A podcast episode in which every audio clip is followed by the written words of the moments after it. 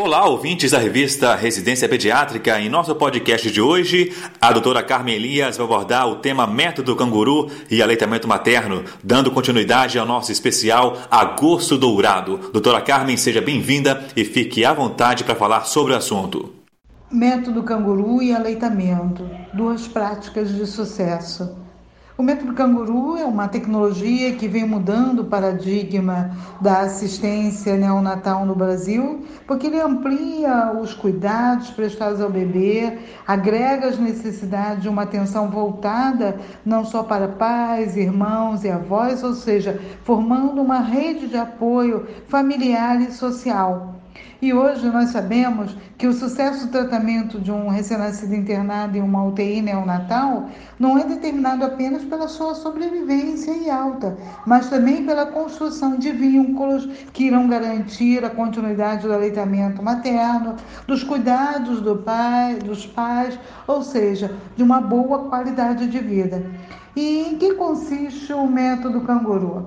É um tipo de assistência que implica em contato pele a pele precoce entre os pais e o recém-nascido, de forma crescente e pelo tempo que ambos entenderem serem prazerosos e suficientes, promovendo a autonomia e a competência parental. Isso tudo através de um suporte da equipe, da interação familiar, além de outras estratégias de promoção e proteção da saúde ao desenvolvimento integral desse recém-nascido prematuro ou de baixo peso. Diversos estudos mostram hoje que o método Canguru é utilizado em todos os continentes e que muitas pesquisas têm sido realizadas buscando evidência científica para sua constatação.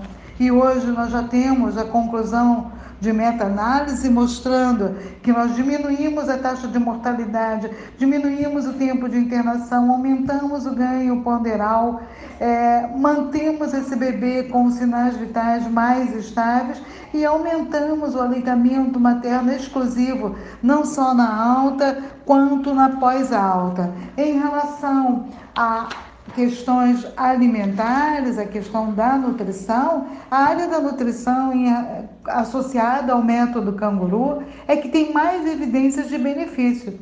Só o fato de aumentar o aleitamento materno já carrega inúmeras vantagens. Melhora o esvaziamento gástrico, garante peristalse, mantém um nicho como semelhante ao que existia no útero materno. O início da dieta precoce e principalmente nas 24 horas com a questão da colostroterapia e essa dieta precoce fazendo com que a mãe ofereça, garantindo endorfinas do próprio leite, é uma estratégia, por exemplo, para diminuir a dor e o estresse nesse recém-nascido. A questão da diminuição do risco de enterocolites, através de poder oferecer Adenil Hidrolase PAF, enzima implicada na cascata da inflamação da enterite necrotizante, também é um grande advento. Então, hoje, não ter a metodologia Canguru implementada, não estamos realizando uma boa prática dentro da terapia intensiva. Não incentivar o aleitamento também não seria uma boa prática dentro da terapia intensiva. A associação das duas práticas é o sucesso da nossa eficácia terapêutica. Essa foi a doutora Carmen Elias falando sobre método Canguru e aleitamento materno. Na nossa próxima semana, a doutora Rosa Negri falará sobre o fim da licença maternidade. Até lá!